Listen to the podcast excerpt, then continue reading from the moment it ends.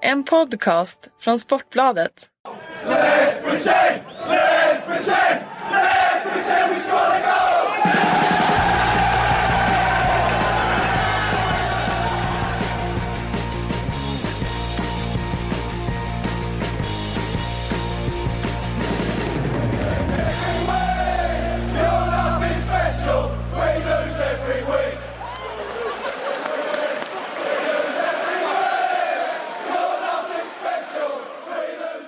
Hej och välkomna ska ni vara till eh, denna veckas avsnitt av Sportbladets PLP som vi kallar oss i sociala medier, alltså Sportbladets Premier League-podd.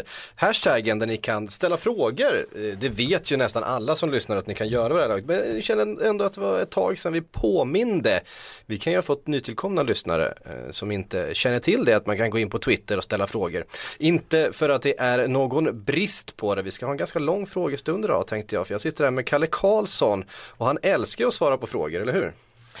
Absolut, jag tycker frågedelen är ett av de bästa segmenten i den här podden. Eh, jag är lite förvånad över att, eh, att, du, eh, att du är här dock, för att vi skulle väl byta ut programledaren efter förra veckans surr. Men det var alltså Patrik Sjögren vi bytte ut istället. Ja precis, men nu, nu, nu blandar du ihop poddar. Det var väl i Sillypodden i måndags som ni konspirerade bakom min rygg när jag var och Ja, det var det ju. För mig gällde ju snacket alla poddar, men vi kan säga att det bara gällde Sillypodden. Simon Bank var ju på väg in i, i dagens podd faktiskt kan vi ju säga. Men Ja, så han, Han sig han, ur. Han drog sig ur. han, han lämnade en så kallad rain check. Han skulle komma tillbaks vid ett annat tillfälle. Eh, har han i alla fall eh, lovat. Får se vad det löftet är värt. Eh, Vi har ganska mycket att prata om idag Kalle. Vi måste börja, vi kan väl säga att vi ska liksom nämna, vi ska prata lite Manchester United, lite Chris Smalling, vi ska prata lite Gomis och Yahya Touré och lite Leicester och så vidare. Eh, och sen blir det ju en massa annat och det kommer frågor och det blir liksom, eh, ja ni vet hur det brukar gå till. Men vi måste ju börja med Pedro. Och att Chelsea nu faktiskt har gjort det igen. Det är som de, det börjar bli deras grej det här ju. Att man smyger in eh, och bara kapar en deal. Man låter en annan klubb göra hela grundjobbet liksom. Man får spelaren att, att liksom börja liksom tänka, att acceptera lämna landet, lämna klubben, att klubben ska liksom se, jaha vad har vi för ersättare, måste vi värva någon och agenten ska... Allt det där låter man någon annan göra och sen när allting är på plats då glider man bara in och så, och så plockar man spelaren framför, framför näbben på i det här fallet Manchester United. Eh, det är ganska slick på något sätt Alltså det, det här arbetssättet är det bästa om man klarar av det. Men ska man klara av det och sy ihop det så måste man ju stå högst upp i hierarkin. För annars eh, så grejar man ju inte det. Och Chelsea har ju de senaste åren i engelsk fotboll dels eh, eh, varit köpstarka. De har år efter år slagit i toppen. De har inte missat Champions League till exempel något år. Och nu har de dessutom ett tränarnamn som Eh, är attraktivt för spelare. Så att eh, de har en, kanske den högsta dragningskraften och är väl den klubben just nu i England som skulle kunna arbeta på det här sättet.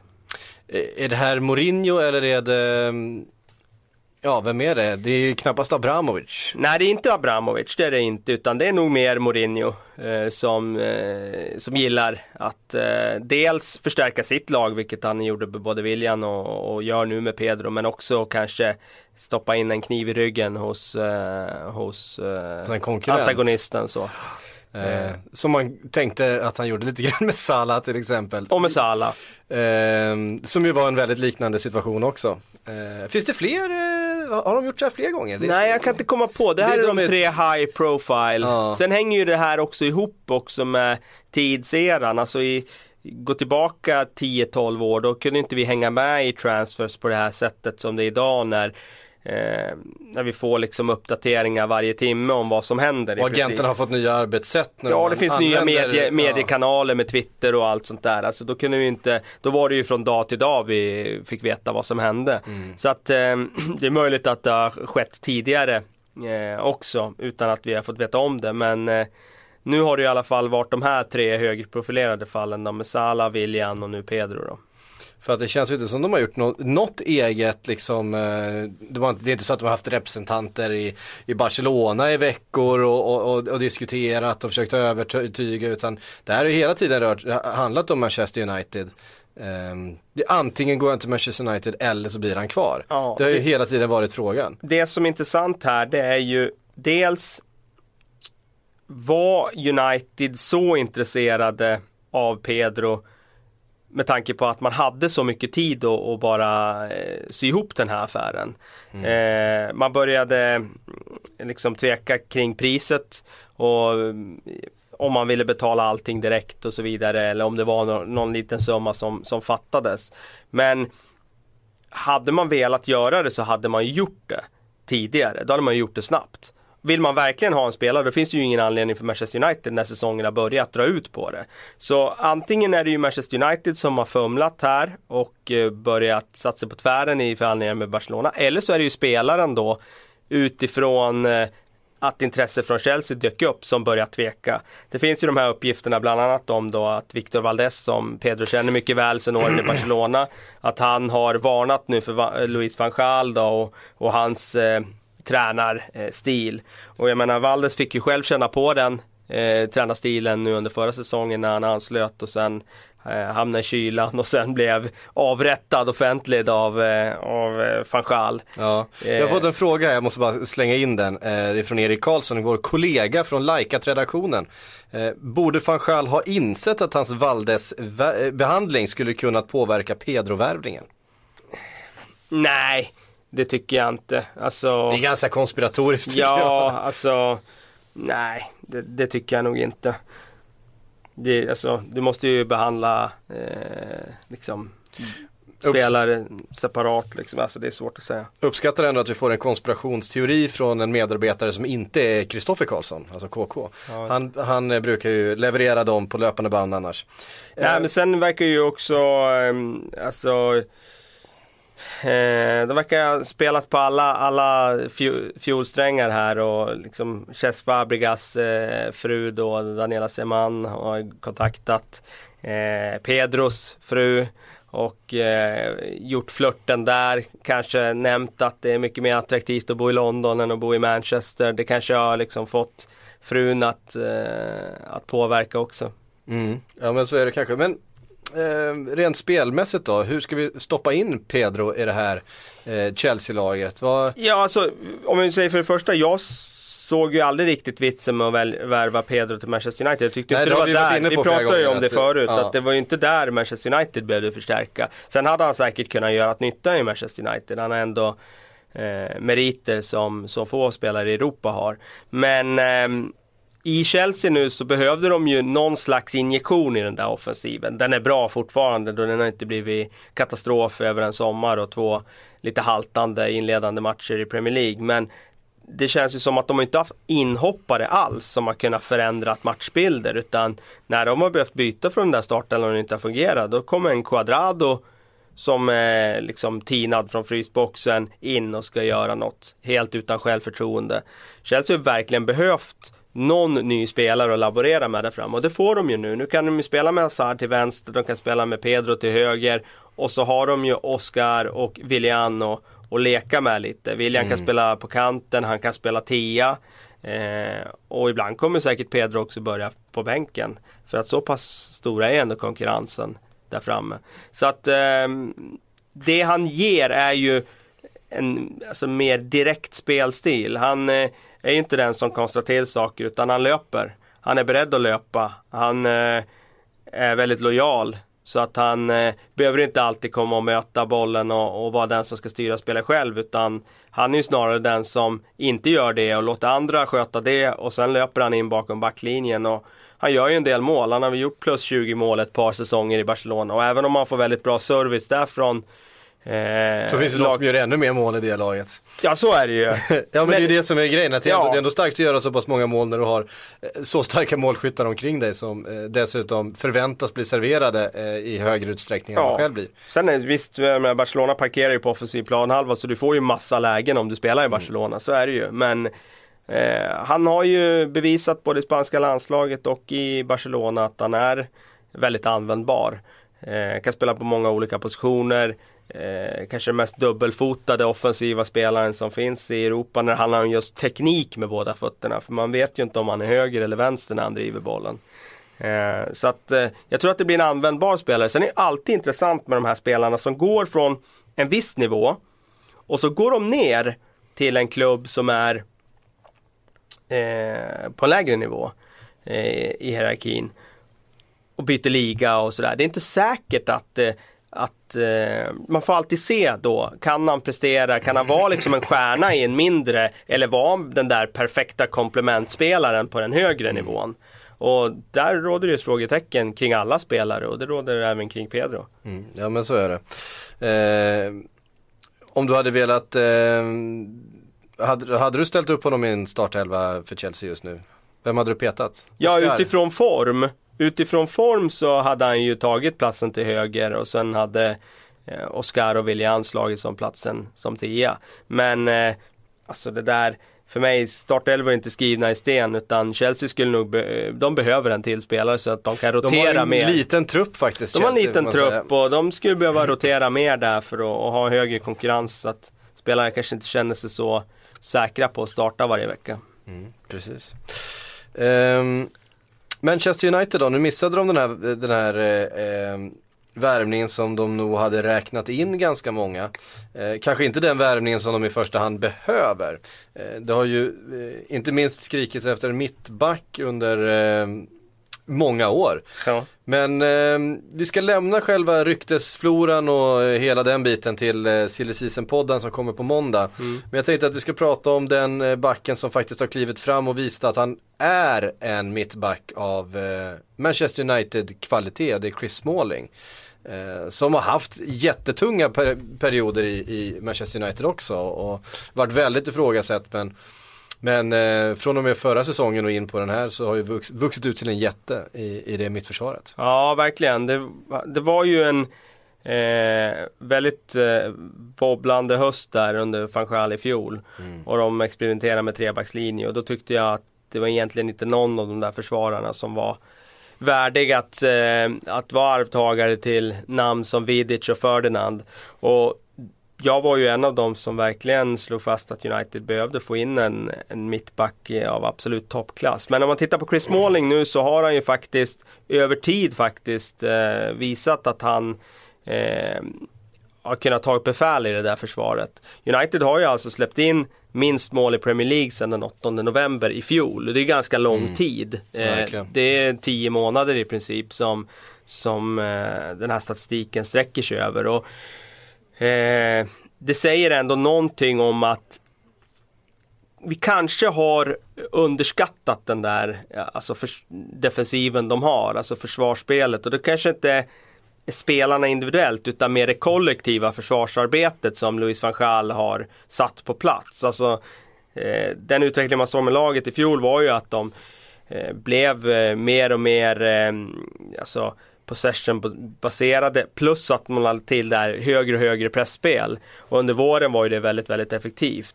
Och eh, det kanske är så att eh, det här i kombination gör att man klarar sig med de här spelarna. Till exempel då, man använder det här höga pressspelet som man gjort det senaste eh, ja, dryga halvåret. Så kräver ju det en väldigt hög backlinje. Och Chris Smalling är ju faktiskt en sån försvarare som klarar av det. Dels är han väldigt nickstark men han är också väldigt snabb. Så han är ju en av få, ska jag säga, försvarare i Premier League men även ute i Europa som är så stor och så stark i luften men samtidigt har den här snabbheten som han har. Han kan ju faktiskt ta en löpduell med en anfallare och, utan att förlora den. Och det är ju eh, få förunnat när det handlar om kombinationen nickstyrka och snabbhet. Det, det jag gillar också väldigt mycket med, eh, med Chris Smalling är att han eh, man pratar ju väldigt mycket om den här moderna mittbacken som ska kunna sköta väldigt mycket uppspel och han ska kunna transportera boll långt upp i mittfältet och sådana där saker. Eh, och det är väl kanske inte hans styrka men Många av de här eh, mittbackarna som man hyllar för de kvaliteterna saknar ju mycket av det här genuina faktisk, faktiska backegenskaperna. Men som du nämner att kunna, att kunna knoppa bort 10 bollar under en match och vinna 10 nickdueller. Eh, och att resten av backlinjen är rätt säker på att ja, om den där bollen kommer mot anfallaren, ja, jag är rätt säker på att, att eh, Smalling i det här fallet då faktiskt vinner den duellen. Ehm, och eh, det blir liksom en, en, en trygghet, en stabilitet. Man kan jämföra med John Terry där som ju heller inte sköt speciellt mycket uppspel och inte har världens bästa fötter. Men man vet att, att han, han kommer blocka det där skottet, han kommer vara där, han kommer ligga nära sin anfallare när han ska göra det och så vidare. Och, och med den fysiken som eh, Chris Smalling har så tycker jag att eh, Ja, han ser riktigt, riktigt eh, fin ut. Mm. Nej, men det har blivit en annan arbetsbeskrivning på mittbackar i den moderna fotbollen om man säger så. Det har ju blivit mer att man ska ha bra fötter och kunna gå isär brett i Och- och uppspelsfasen blir och, ofta vara trygg med bollen. de här det blir ju det, det blir ju det för att det är inte så många som har alla de här egenskaperna utan ska du ha väldigt fina fötter, ja, då kanske du inte är 1,90 plus och stor och stark. När det gäller Chris Smalling så, han kan ju transportera boll. Det kan han ju göra för han har ju den där snabbheten. Det är ofta han får press på sig, då har han snabbheten att bara peta fram bollen och ändå hålla ifrån sin motståndare. Så han kan ju ta med bollen upp i uppspelsfasen. Det han inte har och aldrig kommer att få, det är ju den där eh, alltså grundtekniken, den där för att bli en mittback som tittar åt det ena hållet och så vrider man in ett, ett eh, uppspel mellan lagdelarna eh, stenhårt upp på nummer 10-spelaren. Det som Daley Blind till exempel kan göra när han är mittback. Det kommer han aldrig att få, det spelet. Den dimensionen kommer han aldrig få i sitt spel. Men han har så mycket annat nu, Chris Smalling, så att han kan vara den spelaren som, som blir befälhavare där bak. Eh, som håller rent i eget straffområde. Och då behöver United hitta en, en mittback som sköter upp spelen. Och den arbetsfördelningen har ju funkat väldigt bra nu med Daley Blind. Det som återstår att se det är ju om Daley Blind klarar av att möta eh, stå upp när han ställs på eh, tuffare prov framöver. Det finns det ju ett frågetecken kring. Det finns ju fortfarande också ett frågetecken kring kan Småling hålla i den här formen över tid? Men han har ändå hållit den nu i, ska jag säga, under det här året i alla fall, det här kalenderåret. Eh, nej men han sett, eh, sett sådär eh, självklar ut som man, som man gillar när en back gör. I alla fall som jag är väldigt förtjust i. Jag eh, tycker att det finns andra spelare på plan som kan, som kan sköta upp spel ofta. Ehm, en person som är rätt bra på uppspel. Det är Yahya Touré. Ja, han är rätt bra på mycket. Han är rätt bra på mycket. Ja. Ja. Jag var tvungen att, att segwaya här Ja. kände jag. Det var ehm, lite krystad övergång kanske. Men eh, hade ett eh, tungt år förra säsongen. Eh, vi pratade inte så mycket om honom förra veckan här i, i Premier League-podden. Men eh, har ju inlett otroligt starkt. Eh, och ägt båda de ma- matcherna som de har eh, spelat så här långt. Och inte minst mot, mot jag menar, titel, eh, regerande eh, titelinnehavaren Chelsea. Så dominerar han ju fullständigt centralt på mittfältet. Eh, är det liksom, eh, är det den Yahya Touré som är tillbaka? Så vad tror du det berodde på förra säsongen att, eh, att han inte var där? Han såg lite mätt ut. Han såg lite mätt ut. Samtidigt vet jag att i fjol att jag påminde när vi snackade om Jaja att han ändå gjort fler mål än vad någon annan central mittfältare i ligan har gjort, typ.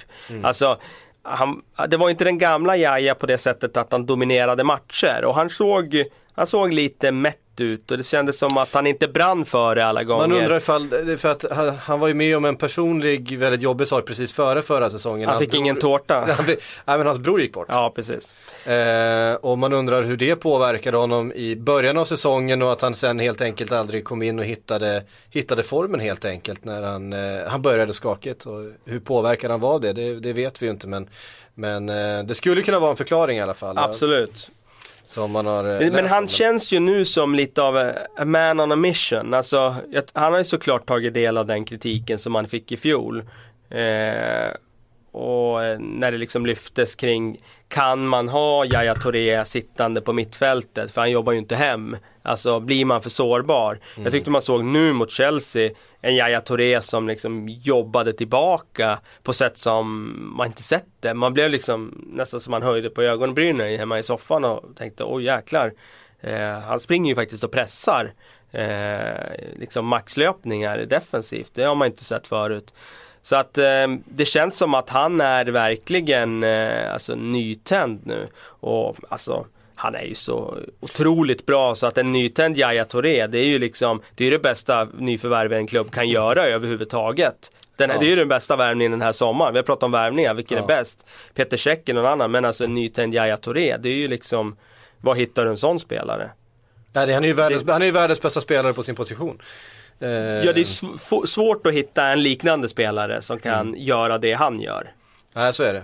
Eh, helt klart och framförallt när City då har ett lag som är byggt väldigt mycket runt det. Att, eh, att ha eh, David Silva som ska ta emot väldigt mycket och, och springa runt, löpa runt och slå den där avgörande passningen, den sista passningen. Både på en Agüero men också på en Yahya Touré som med kraft kommer, eh, kommer bakifrån och erbjuder ett alternativ till en, till en David Silva. Så eh, laget är fortfarande ganska mycket byggt kring en, den där starka Yahya Touré på mitten. Ja, sen blir man ju också, eh, som lag blir man ju, man vänjer sig vid att en spelare kan göra vissa saker. Men han kan ta fram bollen, det har han gjort i fem års tid. Eh, trycka sig förbi en motståndare och, och sätta en avgörande passning. I fjol såg vi inte det lika mycket som vi sett tidigare och det är klart att då blir det ju kanske ett större ansvar läggs på att Silva ska sköta den där kreativa Och man såg ju att det, bördan. det gick ut över Silva när Fernando Fernandinho spelade till exempel som inte eh, liksom gav det offensiva understödet. Eh, som inte gav det alternativet offensivt eh, i anfallen utan eh, det, var, det fanns helt enkelt färre, färre alternativ för David Silva och det kanske krävdes då en, en extra touch, en extra dragning eller någonting. Eh, och då blev det inte lika effektivt. Så att, eh, nej, han, är en, han är en presence som man brukar säga. Ja, det får man säga. Eh. Och nu har de ju dessutom fått in Sterling som redan eh, liksom har Mm. tillfört och gett eh, ytterligare spets till det här eh, anfallet. Så att, eh, Och ett ytterligare alternativ eh, till, eh, till David Silva för han, han, han gör sig ofta spelbar och han, han, han löper ju också lo, loss ytor åt sig själv och är så pass snabb så att han, han slår ju vilken back i ligan som helst i en 50-50 duell. slog sannerligen Ivanovic i 50-50 duellerna i den här Ja, matchen i alla fall. Det har han gjort förr. Det är inte första gången han, eh, han springer runt Ivanovic. Det gjorde han förra säsongen också. Ehm, inte minst i, vad det F, nej, ligacup-matchen va? Ja, det kan det ha varit. som de eh, möttes. Eh, det var Yahya Touré det. Hur, eh, ja, jag menar var, vi var många som inte hade med Manchester City inför den här säsongen i titeldiskussionen. Eh, det får man nog revidera nu va? Ja, det får man ju göra. De ser ju ruskigt starka ut och det är klart att de kommer vara med uppe och slåss om det nu. Jag var ju en av dem som trodde på en mellansäsong för City och det var ju utifrån att de såg väldigt tröttkörda och ålderstigna ut eh, under våren. Ehm, men det är klart, hade man kalkylerat in en nytänd Vincent Kompani eh, Som ju har En- haft en, en, motsvar, en motsvarande nytändning. Ja, under, ja precis. Och han, han tycker han har sett stabbig ut under längre tid till och med än Jaja. Eh, men både en nytänd kompani, en nytänd Jaja Touré. Så bara det hade ju inneburit att man hade värderat upp City ganska rejält. Nu har de ju dessutom fina tillskott här med Nicolas Otamendi här som kommer in som, som eh, liksom extra grädde på moset i ett läge där Mangala faktiskt har börjat leverera. Jag menar han har gjort Jag det tycker det är starkt lite synd nu. om Mangala att, att Ja. Otamendi kommer in här för han Men kommer, ju- alltså- kommer antagligen gå före. Absolut, men synd om, jag menar det här är ju en tuff det, Ja, det är en ja. tuff, det är ett tufft värde i, i, i toppfotbollen. Man får köpa om klubbar på den här nivån köper bättre spelare. Det är bara att ta konkurrensen och visa att man ska spela. Och för Mangala nu, det är det, är det som gäller. Det är bara köpa läget, träna på och chansen kommer komma förr eller senare. Det gäller bara att vara så pass bra så man får nya chanser.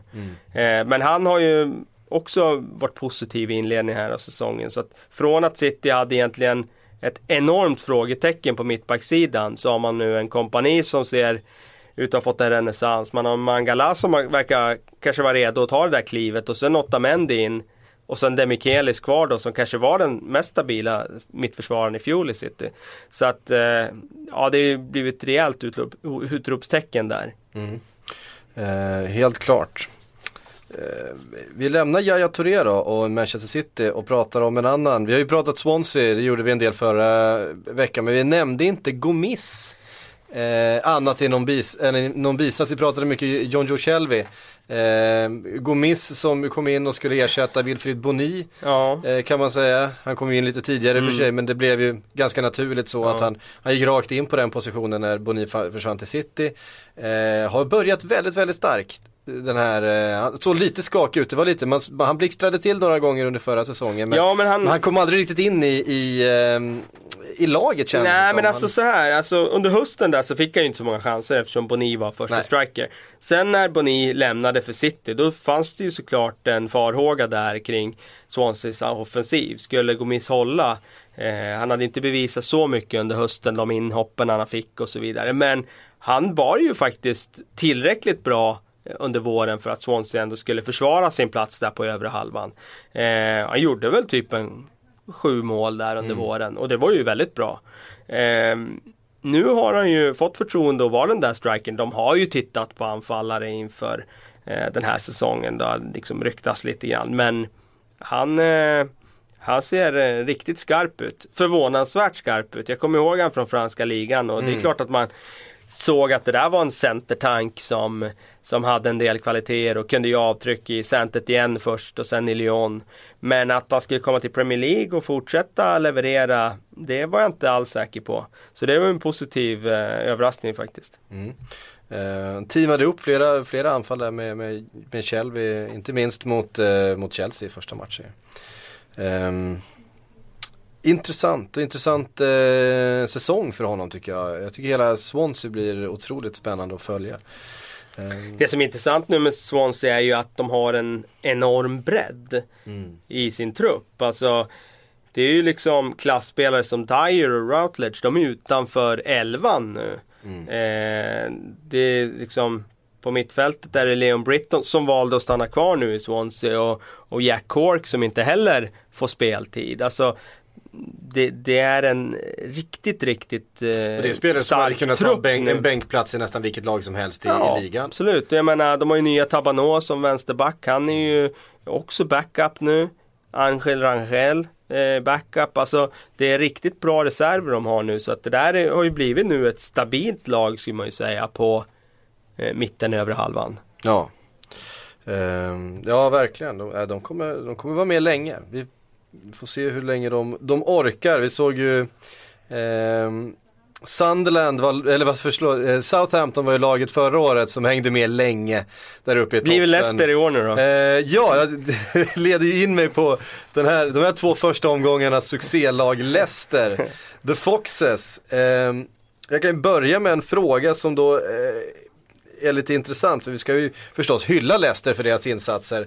Även att eh, Sunderland gjorde ju sitt bästa för att Leicester skulle få en drömstart på den här eh, säsongen Ja, i man första säga. matchen. Eh, Jakob Carlén frågar så här, hur går det för Kramaric? Trodde han valde Leicester för att få speltid.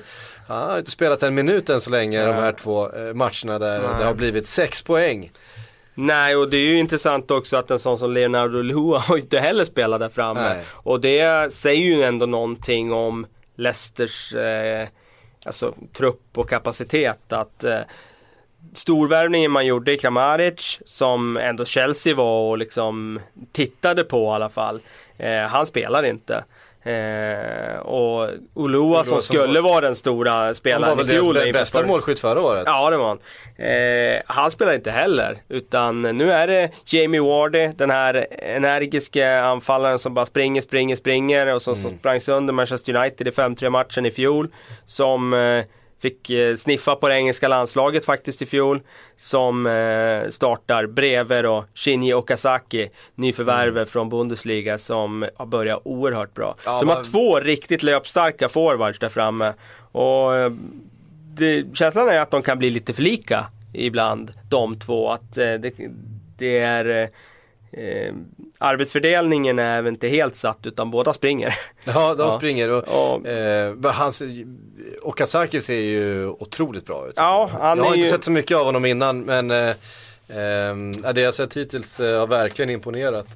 Han... Eh, Skönt mål gjorde han också där. Ja, följde upp egen, egen retur där. Ja. Nej men han är ju en sån där uppskruvad Dur- Duracell-kanin som är beredd att springa både offensivt och defensivt. Och det, ehm, alltså det, det, kan, fin det kan, ta också, det, kan ta det långt. Ja. Ja. Sen eh, har de ju faktiskt, eh, måste jag säga, två ruskigt bra och formstarka yttermittfältare då i Riyad Mahrez. Att han var bra, det kunde vi nog ana Mm. utifrån vad han har visat tidigare för Algeriet och så. Eh, och Mark Albrighton då som är Ja. På nytt- eh, på nytt född På nytt född, verkligen. Ja.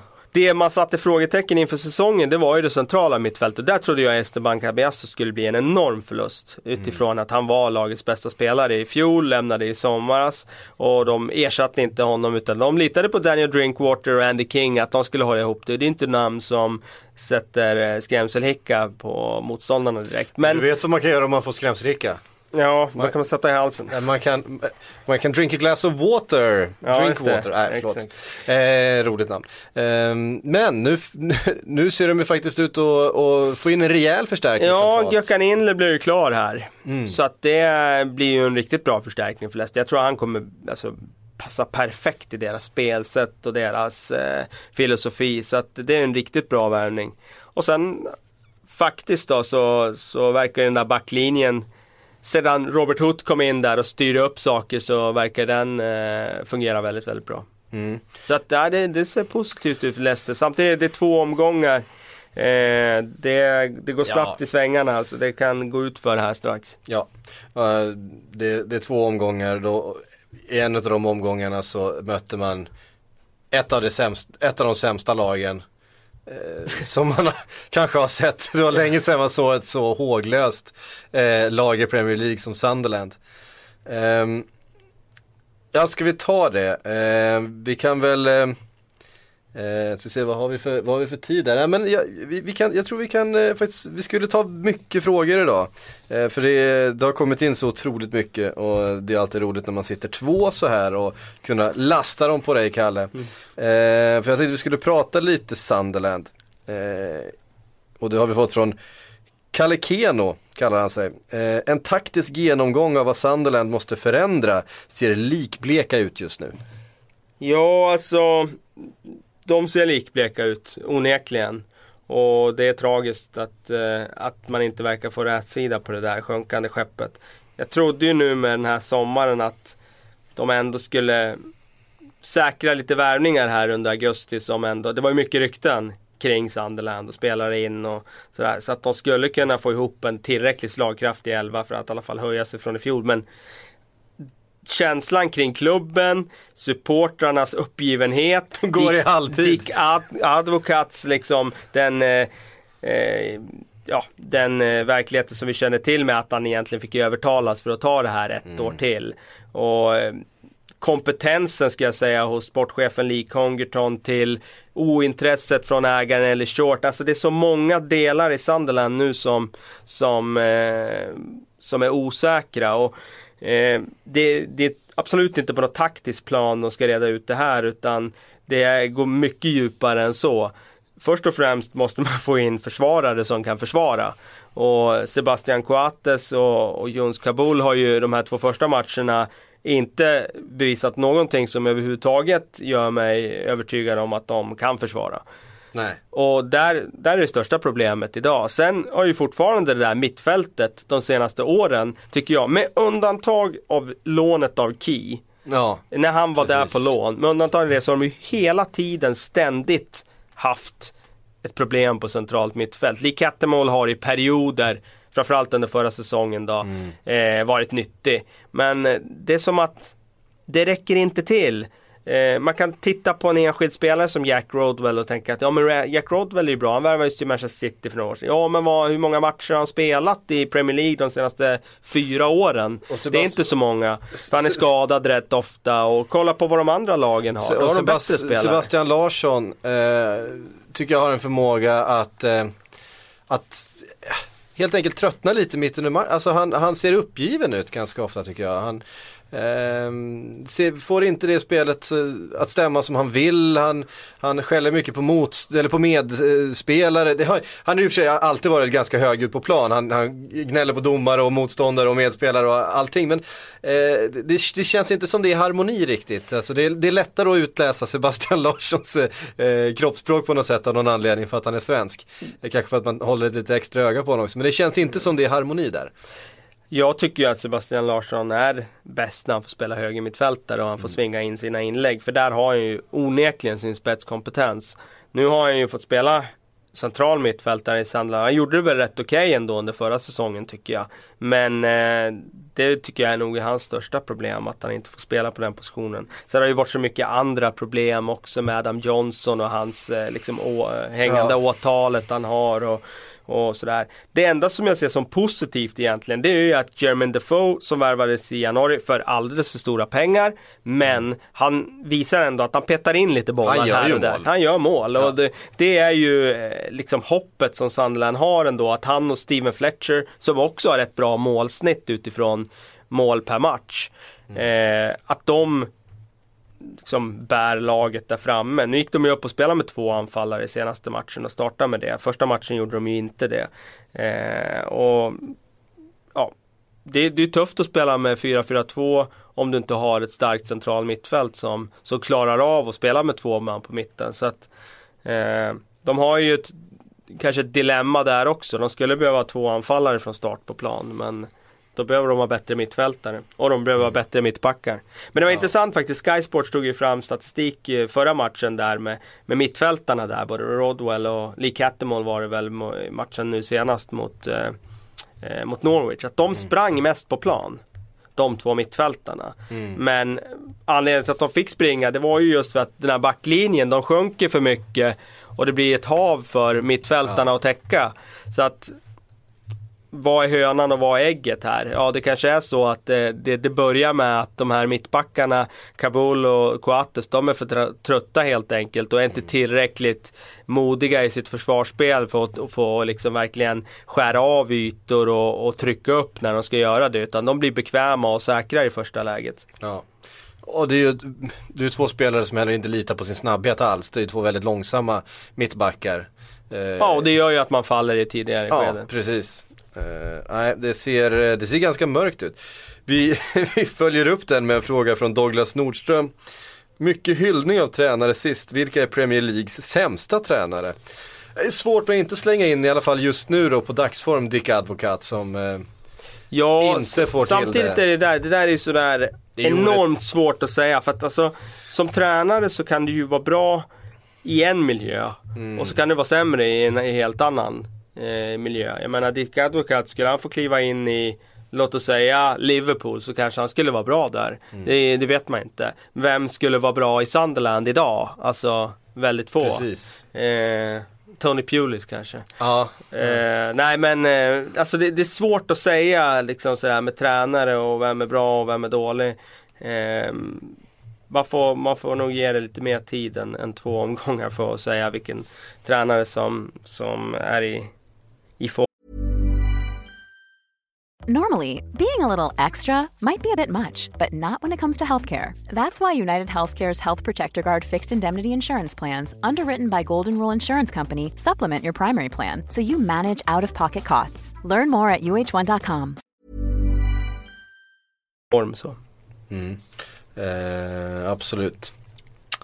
Eh, Gary Tengström, eh, han vill ha lite tankar om Traoré i eh, Villa. Adama Traoré. Eh, Kalle Karlsson har säkert en del att säga i ämnet, skriver han. Jag har inte sett Adama Traoré så mycket men det, de rapporterna man fått från Barcelona är ju att eh, det är många där som är förvånade över att klubben släppte honom. Som tycker att han är eh, fullt i klass med Munir El Haddadi där och, och kanske strået vassare till och med i sin utveckling. Eller just här och nu i alla fall. Och att han hade kunnat gjort större avtryck i La Liga eh, den här säsongen än vad de här Sandro Ramirez och El Haddadi hade kunnat göra. Så att jag tror att det finns någonting verkligen där. Det finns absolut potential.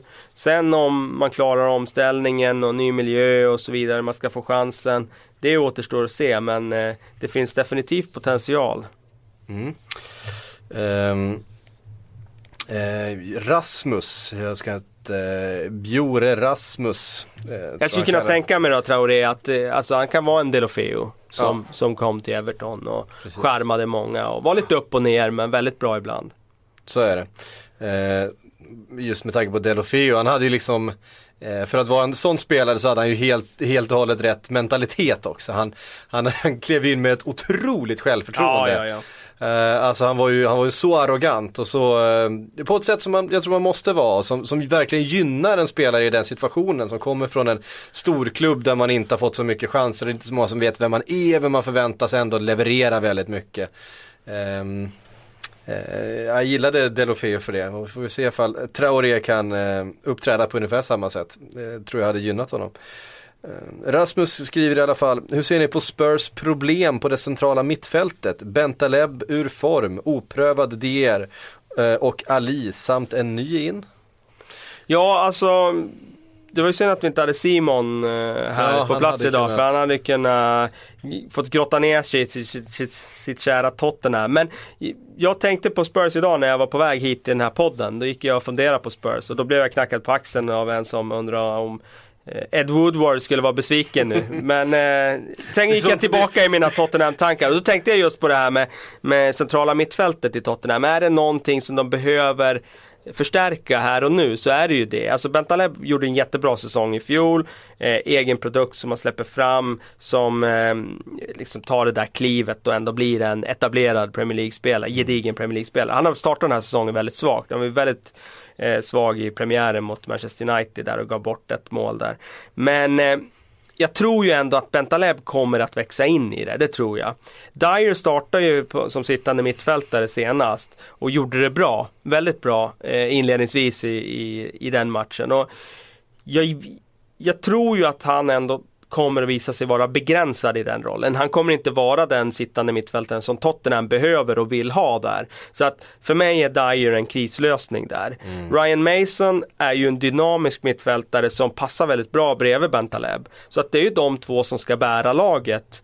Eh, för jag, jag, Dembélé hade jag stora förhoppningar på när han värvades från Fulham men han- kommer inte bli mer än det han har bevisat hittills, det tror jag inte. Eh, så ja, jag tycker att det behövs en ny spelare där och den jag tänkte på det var ju var hittar Tottenham en ny Luka Modric?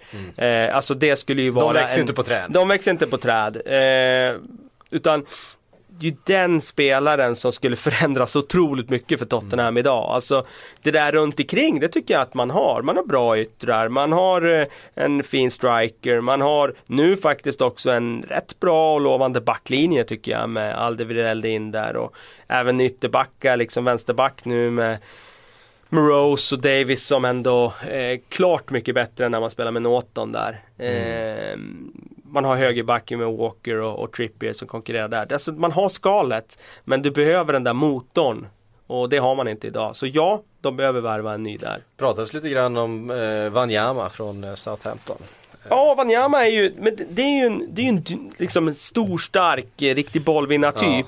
Och jag ser han som eh, kanske ännu bättre i de egenskaperna än Bentaleb. Men han har för lite av det som skulle behövas bredvid Bentaleb. Alltså den här Ryan Mason egenskaperna. Rörlig, spela bollen, pass and move. Alltså den som får alla lagdelar att synka tillsammans.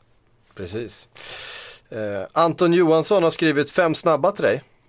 Eh, då får du välja helt enkelt. Ja. Eh, eh, Okej. Det här är lite intressant. Bolasi eller Montero?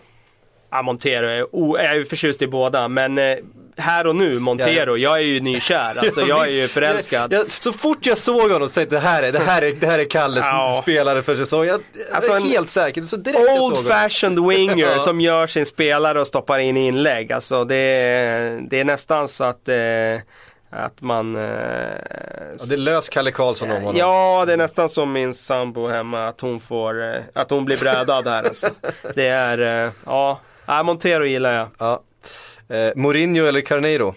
Eh, nej men alltså det är ju Mourinho, jag gillar ju Mourinho fortfarande, jag älskar ju Mourinho. Sen älskar jag inte allt han gör och det innebär inte att jag tycker att han agerar rätt i den här Carneiro-soppan. Där gick han över gränsen och han ångrar sig nog eh, själv över hans beteende där. Och hon kan inte lastas för någonting här så det är en Nej. ore, Så, orättvis så just, i, just i den, den här I frågan så, så tycker jag ju att det är Carneiro. Men på det hela taget, jag vet inte hur den är ställd. Det- det är bara ställt så. Mourinho- då säger jag ja. fortfarande Mourinho för att eh, jag gillar honom. Ja. Som fotbollstränare. Hazard eller Alexis Sanchez? Nej, båda alltså. Jag är förtjust i båda och det, det är väldigt svårt men att välja. måste du välja jag måste alltså. välja. Eh, så Hazard sett i för, förra säsongen eh, så tycker jag att han var ligans bästa spelare. Han var snäppet bättre. Eh, Bournemouth eller Burnley? Nej, alltså Bournemouth eh, eh, Jag har ju alltid gillat Burnley lite grann eftersom min farbror av någon anledning har hållit på dem sedan 50-talet typ Nej, 60-talet. Jag ska inte överdriva. Eh, men eh, här och nu så Bournemouth blir man ju lite eh, nyfiken på när, eh, när de eh, har gjort den här extrema resan upp genom seriesystemet. Och här och nu så håller jag ju verkligen tummarna för att de inte blir avsågade här tidigt och spelar bra fotboll men inte får några poäng. Vilket jag tycker har varit lite av mm. the story hittills. Eh, och Eddie Howe gillar man ju skarpt. Så att, eh, Bournemouth säger Och sista då, Herrera eller Mata? Ja, alltså jag är ju svag för Juan Mata. Sen tycker jag väl kanske att Herrera just nu blir lite orättvist behandlad i Manchester Uniteds eh, ja, i eh, kön där till startelvan. Men eh, jag älskar att se Juan Mata spela så att jag väljer nog honom. Bra, var, där fick du Anton Johansson eh, svar på dina fem snabba. Det tyckte jag Kalle löste alldeles utmärkt. Eh, Georg Blixt undrar, är United en titelkandidat om de får igång Wayne och fortsätter spela så här? Ja, om de fortsätter ta tre poäng i varje omgång, då är de en titelkandidat. Men det tror jag inte att de gör, utan jag tror att Uniteds del så handlar det den här säsongen, det är lite, fortfarande lite för många delar som inte eh, fungerar. Eh, även om Romero har hållit nollan nu i två matcher så kan det bli ett stort problem om de Gea lämnar. Det kan bli ett tomrum där. Eh, jag tycker Romero eh, han har sett lite osäker ut mot Tottenham spelen med fötterna och sådär. Mm. jag är inte så lika trygg med att han klarar av det här riskfyllda uppbyggnadsspelet som United ville spela. De, det är lite åt Barcelona-hållet det där att man ska kunna spela bort spelare med hjälp av sin målvakt. Mm. Och de Gea har grymma fötter och klarar av det alldeles utmärkt. Och Romero har också bra fötter men jag tyckte inte han övertygade mot Tottenham i det spelet. Ehm, Wayne Rooney ser väldigt formsvag ut nu. Är det någonting mm. vi vet så är det ju att han är lite av en sådär Fin klack mot eh, Brygge då, den förtjänade ja, ett mål. Den var ju var... alldeles utmärkt. Men det, det man vet, vet om Rooney det är ju det där att han är lite av en ketchup-spelare. Han levererar ju perioder så kommer han in i i perioder där han kommer att göra mål. Och sen går han ner i några matcher där han är väldigt svag. Och nu har han börjat den här säsongen väldigt svag. Ja. Det är klart att här och nu så, så, så saknas det ju en striker till där i United. Men det är ju bara fem månader sedan, fyra månader sedan som alla efterfrågade att han skulle spela mm. där framme och då gjorde han ju mål. Jag säger så, jag, jag, jag ifrågasätter Wayne Rooneys motivation just nu lite grann faktiskt. Jag tycker han ser lite jag tycker han ser lite mätt och lite, lite, lite trött ut i sin situation i Manchester United just nu. Man... Jag, jag, undrar om, eh, för jag tycker fortfarande att det är en fantastisk spelare och han har ju flera år eh, kvar på den högsta nivån anser jag. Eh, men jag undrar om jag, jag, tänkte så här, tänk om, tänk om till exempel Dortmund skulle lä, äh, värva Wayne Rooney nu. Han får komma till en helt ny miljö, helt nya spelare, han får vara den där stjärnan och sen nytändning på honom. Han hade kunnat vara precis hur bra som helst, är vad jag tänker. Eh, men det är no jag, får känslan av att det här Manchester United, han kan det nu. Liksom. Han har gjort det så många gånger, med så många olika lag och det är, liksom, det är så mycket press på honom. Det är England och det är liksom, han är den här ligans största stjärna. Eh, får man ändå säga att han är nu. Just ja, det mest välkända namnet. Det mest välkända ja. namnet. Jo men han är ju inte ligans bästa spelare men, Nej, men han, är ju, han är ju kanske det största varumärket i England ja, eh, utav alla spelare i ligan. Eh, jag vet inte, det, undrar fall just den situationen, den livssituationen Ehm, Men det där är ju någonting som han har levt med väldigt länge. Han har ju haft det där egentligen sedan han var 18 år och slog igenom i EM 2004. Alltså att han har varit det där stora namnet och sådär. Det har ju inte, eh, alltså för, jag tror så här att han är ju en natural born footballer. Alltså han mm. älskar ju att spela fotboll. Han är ju en sån som går, skulle gå ut i parken och spela fotboll spontant med polarna om, om, om laget inte, om laget ställer in träningen två dagar i rad så skulle han göra det. Sån känns han som. Däremot så tycker jag... Eller boxas i köket. Ja, precis. eh, nej men så, det, det man tycker att han har inte riktigt det där bettet riktigt i sitt spel. Nej, det, alltså, det... Förut jagade han bollen som en uppskruvad vindhund alltså, som hade fått, liksom aldrig gav upp. Alltså, det, det där har inte riktigt funnits nu och inte riktigt den där Eh, alltså den där edgen när han får bollen, att det går fort det han ska göra. Att han eh, att touchen sitter eh, sådär. Inte ens den fanns på Villa Park här om veckan.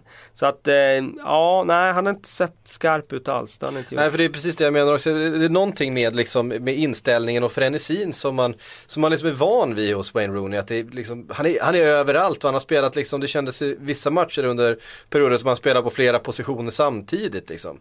Han, han var hela anfallsspelet, han, var, han vann boll och han avslutade samma av, eh, anfall liksom. Ehm, ja, eh, man saknar honom lite grann. Eh, vad man än tycker om Manchester United så tycker jag ändå man kan sakna Wayne Rooney. Ehm, Robin frågar, eh, är Rodgers verkligen rätt man för Liverpool? Han gör rätt mycket konst, eller han tar rätt mycket konstiga beslut som inte kan räknas upp på Twitter. Ehm, och han tar ju bes- inte de besluten som eh, Twitterpöbeln gärna vill se i alla fall, utan han, han tar ju ganska impopulära beslut. Han, han petar Sako till förmån för Lovren, han eh, ehm, han, eh, han startar inte med Chan fast Chan har eh, gjort, vänt en matchbild borta mot Stoke till exempel och, och så vidare. Han, han, eh, han bryr sig inte speciellt mycket om vad, vad andra verkar tycka och eh, han verkar inte ta sådär jättemycket hänsyn till om en spelare har gjort eh, 20 väldigt bra minuter i en match utan han har sin egen tanke och sin egen filosofi och sin egen grundplan för det här laget som man inte tänker släppa. Jag menar, bara en sån sak som att, ja men ta Sako till exempel och Dejan Lovren. Dejan Lovren har ju inte gjort någonting för att förtjäna att gå före De, eh, Mamadou Sako i backlinjen egentligen. Men Brennan Rodgers har bestämt sig för att det är honom jag ska spela, det är min gubbe. Eh, och då spelar det liksom nästan ingen roll vad, vad Sako gör, hur bra han än är i perioder eller i match. Så. Utan då är det det som eh, gäller. Så att, eh, Ja, eh, nej men så tror jag också, han är så Man vet ju aldrig riktigt vad Brendan tänker för han verkar ju vara så otroligt låst till också Vi ska spela den här uppställningen mot det här typen av motstånd. Det, är, det är ju mycket hattande på den punkten också. Så jag tror mycket är utifrån vilka spelare används mot vilket motstånd. Han har inte en startelva som är skriven i sten utan Firmino kommer att användas ibland och ibland kommer Lalana spela och sen nästa match så kommer Coutinho vara en av de tre på mittfält och spela offensivt där och sen kommer han vara på kanten och sen nästa match kommer han spela tia i något annat. Alltså jag tror att det blir så. Eh, det känns som att eh, han vill ha ett flexibelt lag. Jag tror de tränar extremt mycket på att vara flexibla. Och då blir det mycket det där. Men jag håller med om att han, är, han, han har sina egna idéer. ja, onekligen. Och, och eh, har man andra idéer som ASS-tränare och sådär, då kan man få sparken. Ja, då kan man få gå. Men det kan vara nyttigt ibland sådär. Alltså jag ser inte någon så här eh, dramatik i att Pasco fick gå. Eh. Colin Pasco, hans assistent i somras. Utan jag menar, de gjorde en svag säsong. Han utvärderar såklart laget och spelarna. Han måste ju också utvärdera sig själv. Och det är klart att han kan då, Pasco som han har jobbat med tidigare i Swansea och under flera år. Att han kan känna att vi har stagnerat i vårt samarbete. Jag skulle behöva någon mer som utmanar mig till exempel. Som tänker i andra banor. Och då plockar han in Sean O'Driscoll då som kanske han har mött tidigare.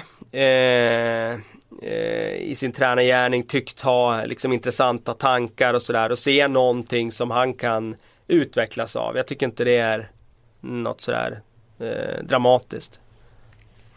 Eh, hur ser du på eh, laguppställningen? Att man, att man valde att ställa upp likadant mot, hemma mot Bournemouth som man gjorde borta mot Stoke. Just med tanke på det du sa innan. Och hur svagt man spelade mot Stoke och skapade ingenting. Och, och när han väl förändrade den startelvan till andra, det var då man började öppna upp matchen. Och, och då trodde ju alla att ja, men då är det det laget som kommer få förtroendet eh, liksom på hemmaplan mot en nykomling, mot lilla Bournemouth. Att då ska man kunna släppa på den här spärren lite grann. Men så här, då var det tillbaka. Så, ehm, ja, är han rätt man för LFC? Det, det eh, får väl tiden utvisa. Ja men det, det är väl det är framförallt det här året som kommer vi visa det. Nu har han gjort eh, sina tre år. Och ena året var helt fantastiskt. Och förra året så var det ett steg tillbaka i utvecklingen. Och det här året är lite av en vägvisare nu. Make it or break it. Ja, lite så faktiskt. Pia Karlsson skriver, om Pochettino förlorar mot Leicester, hur tufft blir trycket på honom då? Levis tålamod är inte stort jag tror ändå att tålamodet är lite större nu hos Tottenham än vad det var tidigare. För att den här sommaren har det känts ändå som att Tottenham har inte gjort några större värvningar. Och det har de inte gjort för att de känner att det spelar ingen roll om vi värvar en spelare för 20 miljoner pund. Vi kommer i alla fall inte lyckas slå oss in där uppe. Utan just nu, här och nu är barriärerna lite för stora. Så vi bygger vidare på det här laget, det unga laget som vi ändå har. Så jag tror faktiskt att tålamodet nu är lite större. Så jag tror inte att det kommer börja blåsa om de skulle förlora nästa match. Det tror jag inte. Eh, sen är det klart, är vi framme i december och Tottenham skulle ligga liksom på undre halvan. Då är det klart att det kommer att, att blåsa. Men nej, jag, jag tror inte att, eh, att eh, det kommer liksom börja spekulera som på Kirinos framtid om de skulle torska i helgen. Mm. Eh, Hugo Olivekrona eh, skriver Påverkar pengarna i Premier League domarnas löner? Och kommer det i längden resultera i fler och bättre engelska domare? Eh, jag tycker den där, jag tycker alla ligor man någonsin liksom pratar om så tycker jag att det finns alltid, från fansens sida så sägs det alltid att oh, vi har så dåliga domare i det här landet. Det spelar fan ingen, ingen roll vilken liga det är. Pratar man med svenska supportrar så här, oh, om vi bara kunde ha lite bättre domare i Sverige. Och I England är det samma sak, i Italien är det samma sak, och Spanien är det samma sak, och Portugal är det samma sak. Ja. Och, eh, Tyskland är det också så, man tycker fan vad vi har dåliga domare.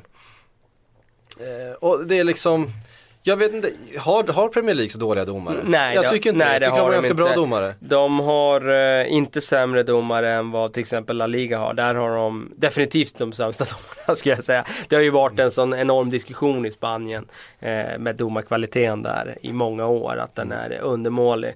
Och som du säger, den dyker upp i alla ligor. Men ja. i Spanien har den varit mer högljudd än i andra ja. ligor. Det skulle jag nog säga. För där är ju kvaliteten på fotbollen så astronomiskt hög. Och domarna där eh, spelar överhuvudtaget inte i samma plan- på samma planet. Jag tycker inte att domarnivån i Premier League är speciellt låg. Däremot kommer det alltid göras misstag. Så är det ju och när det blir en hård bevakad liga där alla matcher sänds, alla eh, misstag som sker hamnar på små snuttar ute på sociala medier och hur kan man döma si och hur kan man döma så. Så kommer det ju alltid bli ett enormt fokus från varje omgång på stora misstag. För det kommer fortsätta ske. Så mm. är det ju. Absolut. Um, och frågan då hur, om pengarna kommer påverka Pengarna, jag vet, jag vet förut när jag kollade upp det där med domare, då hade ju Bundesliga och Premier League de bäst betalda domarna. Mm. Eh, och, eh, det, men det här var rätt många år sedan jag kollade det. Och eh, det var ehm, eh, Då vet jag att det låg på typ 25 000 i Bundesliga. Mm. Före en match. Ja. Och eh, det lär ha höjts efter det. Mm. Så ja, då, pengarna i Premier League kommer bidra till att domarna också tjänar mer. Så det är ett framtidsyrke, jag kan jag rekommendera alla som lyssnar. Det är, satsa på att bli domare. Eh, hur långt bort tror du, nu ställer jag frågan, hur långt bort tror du att det värvas domare från andra ligor till eh, Premier League eller Bundesliga och så vidare?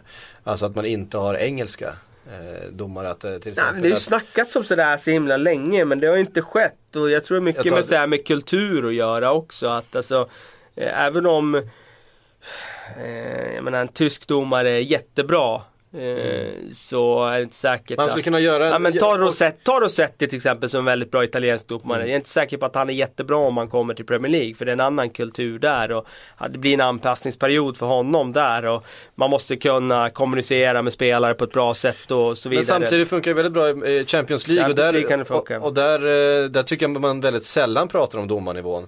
Eh, I Champions League. Bland den lilla gruppen domare som eh, som dömer matcher i, i ett ja. slutspel på Champions League. Och jag menar, det är domare som skulle kunna göra en match i Bundesliga ena, ena dagen och sen eh, tre dagar senare kunna göra en, en Premier League-match och så vidare ja. för lite mer pengar. Hur långt bort tror du att vi är från Nej, en, en borde, sån tillvaro? Det borde rimligen inte vara så långt bort då, med tanke på att eh, Alltså de tjänar så pass bra nu så att de i princip är proffsdomare och kan leva på det även i andra ligor. Även i Sverige kan man ju Alltså leva på att vara domare mm. om man eh, är framträdande i Allsvenskan.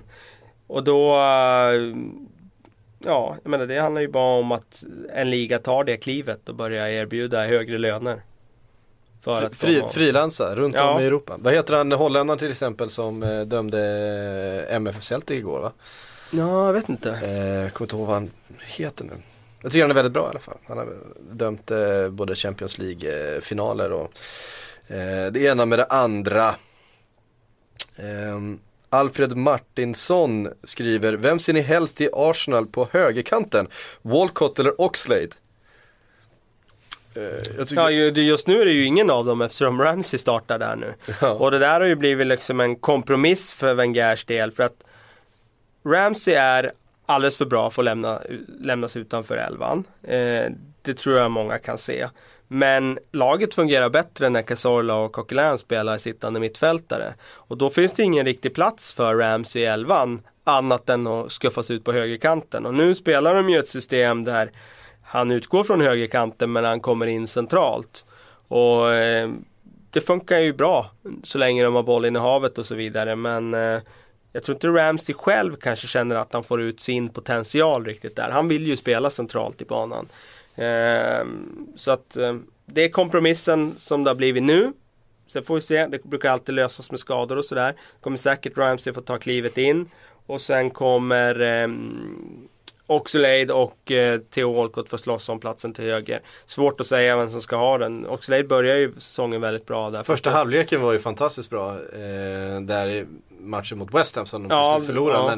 Men, men eh, Oxlade var ju magiskt där i 45 Och så hade han ju minuter. Community Shield-insatsen innan Ja, det, det, på det. Ja. Eh, men nu var han ju bänkad senast så att eh, det går fort i svängarna. Mm.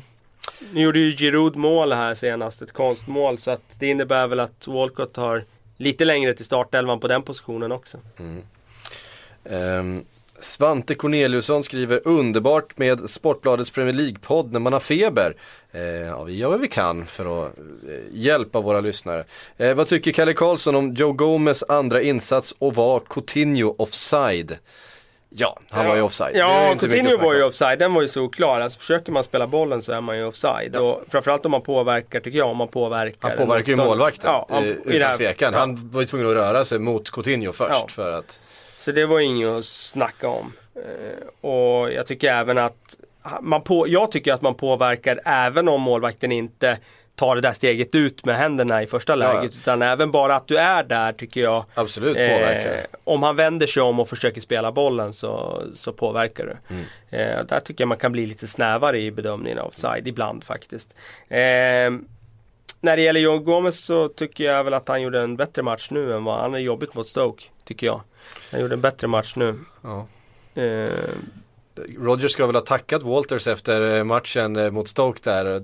Tackat för att han gav Joe Gomez den här erfarenheten. ja, okej. Ehm, för det behövde han. Han har inte mött, han har inte mött någon så, så bra eh, ytter eh, förut, så stark och, och smart spelare Nej. tidigare. Så att, eh, Det var ju positivt med Kleins insats senast för Liverpool. Han var ju... mm, han var bäst på plan.